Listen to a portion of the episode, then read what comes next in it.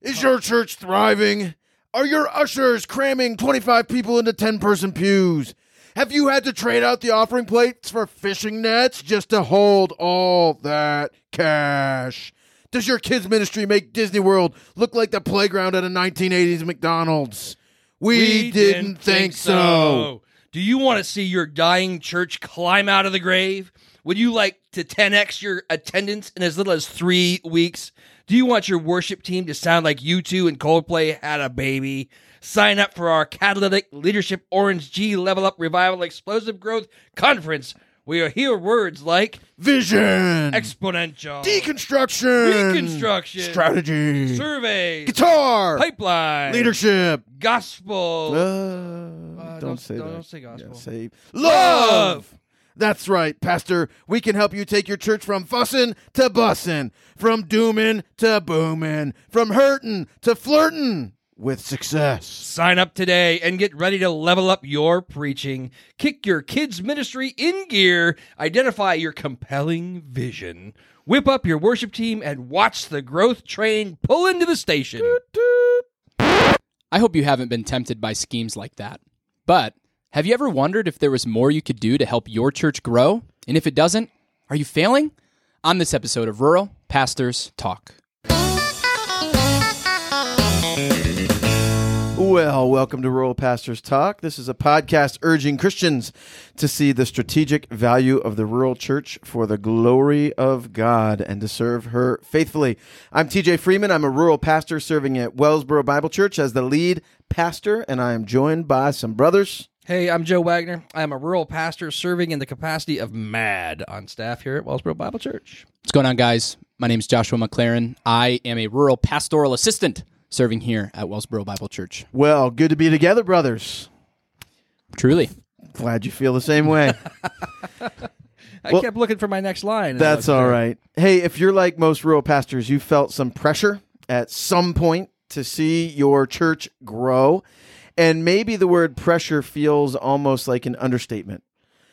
Maybe your church actually hired you because they thought that bringing in a you fill in the blank, young hotshot pastor, a seminary grad, a man with a family, whatever, that bringing in a person like that would help their church grow. And you got in and you've been faithful, but the church just hasn't grown and people are starting to talk. Or maybe you've seen the churches around you growing and you're happy for them. You're glad to see that there's growth in the church, but there's a part of you deep down inside that feels like you're almost maybe in the shadow of someone else's ministry. You're wondering if you're doing something that's holding you back. Maybe you have been working so hard and you've seen some incremental growth and this church is starting to grow, but then it's like you're taking one step forward and two steps back. All of a sudden, it shrinks again. And no mm. matter how hard you work, it just doesn't seem to be working. Maybe you're even at the point where the pressure is getting greater because you know that if things don't change, the church is not going to be able to pay you what they're paying you right now. And on anything less, your family would not be able to survive. You know, the modern evangelical movement has done its best to teach us that healthy churches are going to grow. And there are all kinds of products on the market that they will sell you that they promise will help your church grow. Um, when I was planning churches, it was just driven into our heads that healthy organisms grow and that unhealthy organisms die. So it was just like if you're a healthy church, you absolutely will grow. You should teach that, you should preach that, you should expect that. But is that true? Should all churches be growing churches? And if your church isn't growing, does that mean that you are somehow failing? Well, we're going to answer that question in a way that should encourage you, no matter the size of your church. And uh, to start us off, we have a question. First question Do all healthy churches grow? That's a good question. That is a good question. Yeah, is that that statement true that that was driven into my head that all healthy churches grow because we've compared it to an organism and said that if if a, an organism is healthy, it will be growing. Therefore, all churches should grow. Is that true? You think? Well, let me tell you a story about a tortoise. Okay, There was a tortoise on some island at like Galapagos. We'll call it Galapagos. Mhm. You know how old that tortoise was? No. 150 plus years old.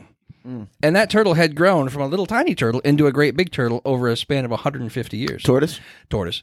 And nobody who was there saw all of that growth happen at once. So maybe one of the first things that we ought to understand is that maybe you aren't seeing church growth, but we are looking at too short of a time span. Mm, that's there. yeah, that's absolutely a possibility for sure. That's good. Um, there could also be the thought that just because like healthy things tend to grow doesn't mean that that's always the case. Um, you can be, yeah, just to pull out of that analogy that all healthy things grow, thinking about the church, you can be in a church where growth is not likely. And that doesn't mean that the church is not healthy. Right. So there could be a lack of numeric growth. You haven't had a visitor in 20 weeks. You know, you you haven't seen a new member in years. That is probably not normal, but it, it is not nes- necessarily a mark of not being healthy. Would you guys agree with that or disagree? I think so. There are a number of different. Um, there are a number of different things that could go into that as well. Maybe you're in a, such a small town, and there just isn't anybody new. That's that- right. That comes in for church growth. Yeah, because you might somebody might argue something like, "Hey, if people are preaching the gospel and inviting people, then they will come, and if they're not doing that, then that's not healthy." I don't think we can assume that people will respond just because the gospel is being preached. I mean, you may be in a small town where it literally the population is declining. It's mm-hmm. not increasing. People are leaving, they're not coming back in. And you've shared the gospel with your neighbors and your family and you continue to do that. But you can't control the fruit of that, right? You Right. you can't make them come to church. what you can do is you can lay down a foundation. Right? As the pastor, you are preaching the gospel. You're laying down that foundation, that precious foundation of Jesus Christ. That's what Paul writes to the Corinthians in 1 Corinthians 3. Um, he starts off because they're arguing, and the, probably the context there is church growth, but the context there is the pastor doing a good job. We like this pastor better than this pastor. He says, "Who? What then is Apollos? What then is Paul? They're both servants through whom you've believed, as the Lord assigned to each. I planted, Apollos watered, but God gave the growth." And then he goes on to talk about the foundation that he is laying down as the pastor there. So lay down that foundation and and let God be concerned about that increase as the Holy Spirit works in the lives of those people that your people are then witnessing and ministering to. I think that that ties into what you were saying. Yeah, I, I think it absolutely does. You know, as we often say here, the mark of of good pastoral ministry is not visible fruit, but faithfulness.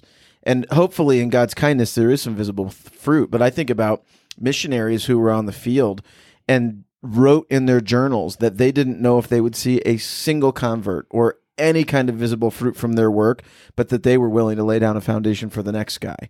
And we need to, to be thinking that way as rural pastors. Think of some biblical examples, even Jeremiah or mm. Hab- Habakkuk. Yeah. At the same time, we're living in a very dry time. Yeah, that's right.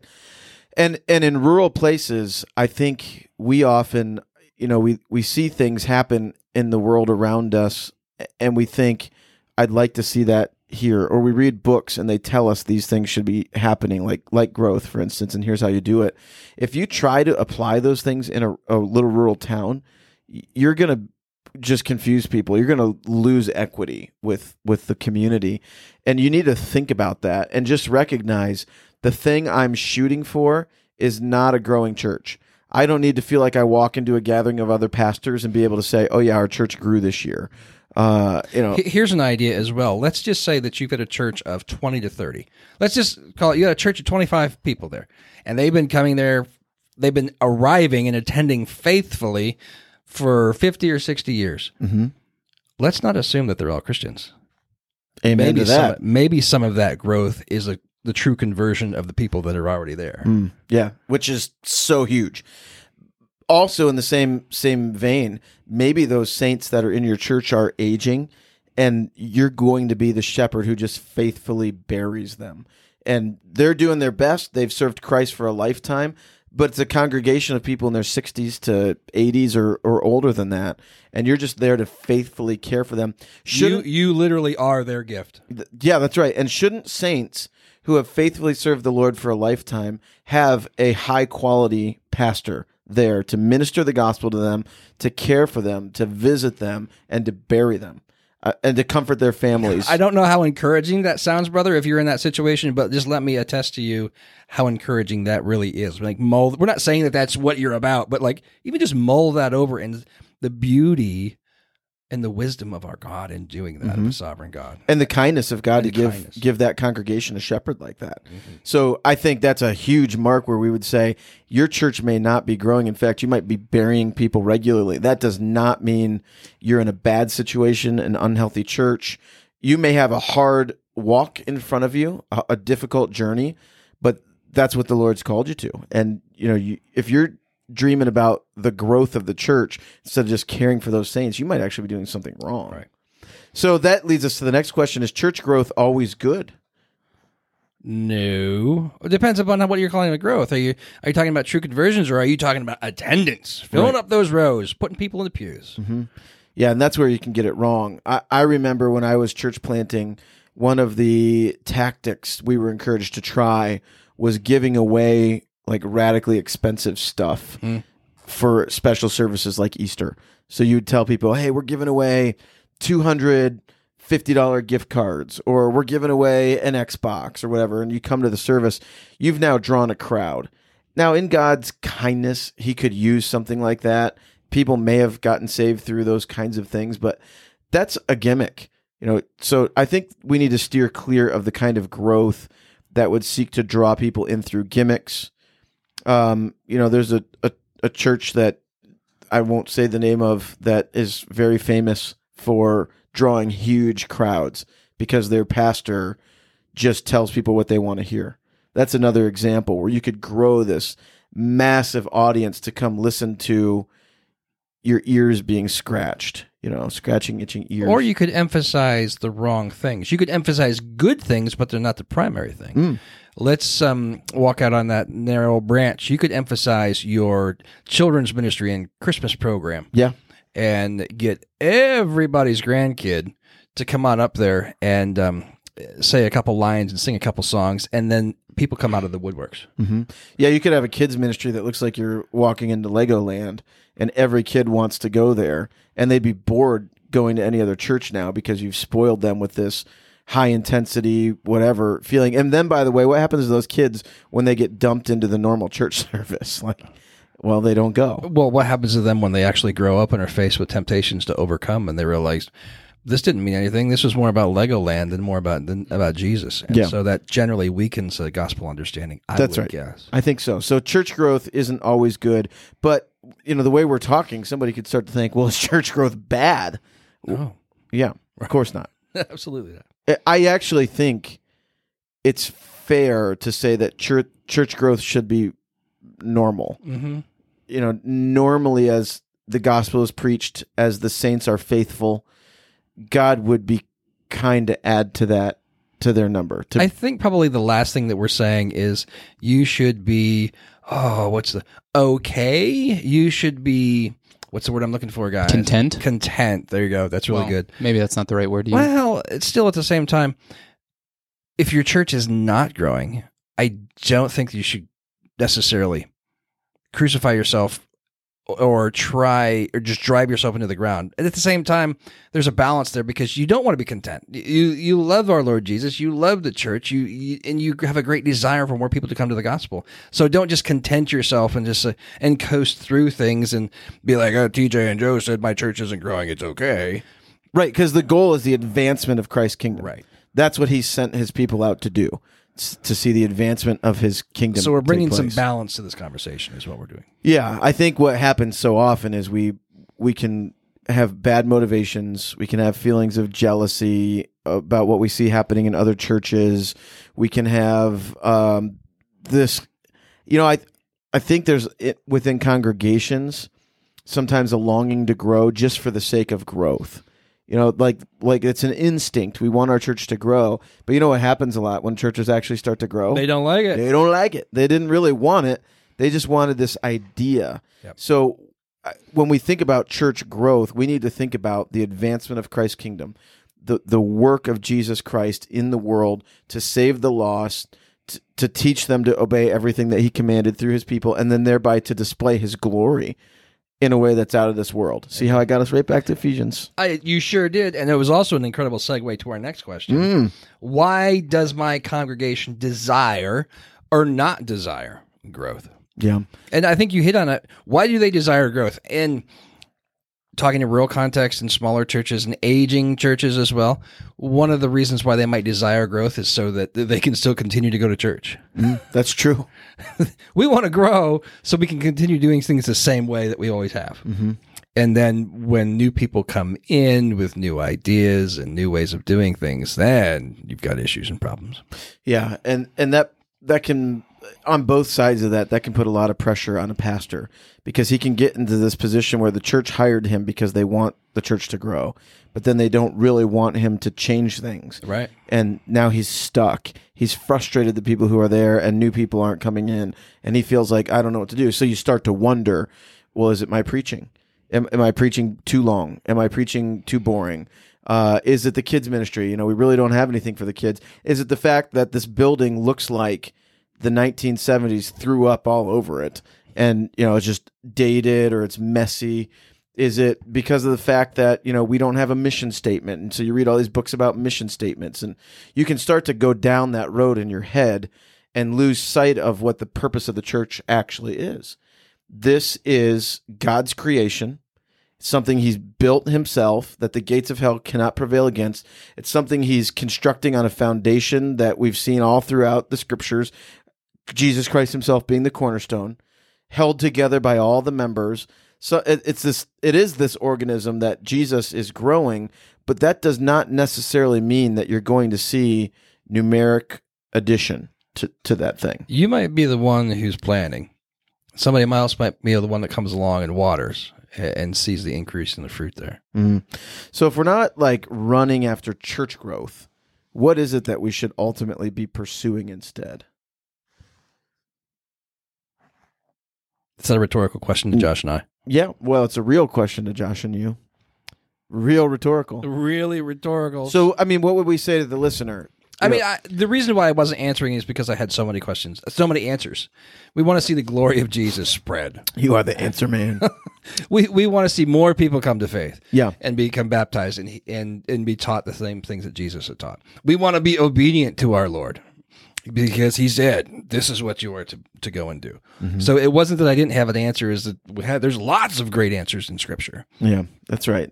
It, it makes me think of, you know, what's the end game here? And I think about, well, how will I actually be judged? Mm-hmm. You know, what is what is the Lord going to hold me accountable to here? yeah. And I thought about First Peter five, um, says, "So I exhort the elders among you as a fellow elder, and a witness of the sufferings of Christ, as well as a partaker in the glory that is going to be revealed." So there's a future focus uh, in this thing.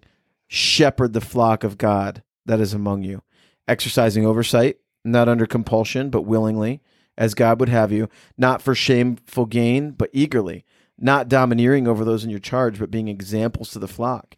And when the chief shepherd appears, you will receive the unfading crown of glory. You know, the focus here is on the flock that's among you. That that should be the primary focus of the shepherd, not the people who might come. Now, if you're faithfully shepherding, you're going to have a component to your ministry that urges the saints to call others to come to Christ, to be baptized, and to to come in as members of the church. That's there. But the fruit of that isn't isn't even part of what's being measured here. What's being measured is your faithfulness to shepherd that flock who God has already given you, knowing that it's God who adds to the number. Uh, knowing that you're supposed to exercise oversight in this thing. That's something to think about as well. You have leadership responsibilities. Rather than thinking about how do I respond to all these challenges and how do we get people in the door, you need to think about how do I lead these people from where they are to where Christ wants them to be. because there will be a reward, right? It- I think it is simple and profound and also normative because not only did Peter have that great motivation, but so did Paul. Yeah. This is what Paul wrote in 1 Corinthians 3. He says, Each one's work will become manifest. Mm. For the day will disclose it, because it will be revealed by fire, and the fire will test what sort of work each one has done. And he's talking, to, I think he's talking primarily about Bible teachers and pastors and elders here. If the work that anyone has done has built on the foundation survives, he will rec- will receive a reward. If anyone's work is burned up, he will suffer loss, though he himself will be saved as but only one through the fire. And what he's talking about is the thing that he's being called to is to lay down that gospel foundation that's built on Jesus Christ. Hmm. Yeah, that's right. Absolutely. So, to, to our rural pastor friends, I think the heart of what you should be hearing is press on, brothers. Trust the Lord with the growth. Don't get distracted by what you wish were happening in your church that isn't happening. This is the flock that the Lord has entrusted to you. Care for them, lead them, love them. The same Holy Spirit that was in Paul and Peter is in you, Mm, amen. and you were called to the same work. and and the work you're doing is is important even if you don't feel like it has the kind of res- results you wish you were seeing by way of growth the labor is worth it and your reward is not more people in the door in fact when you stand before jesus others have said that you're going to be quite convinced that you had plenty of people that you're being held accountable before but when you stand before jesus your chief shepherd appears the one that you've been serving as an under shepherd underneath you're going to be so filled with joy and thankfulness for what he's done and used you for that you're not going to care a lick about the number of people in attendance in the church in that moment. That won't, Amen. won't even be on your mind.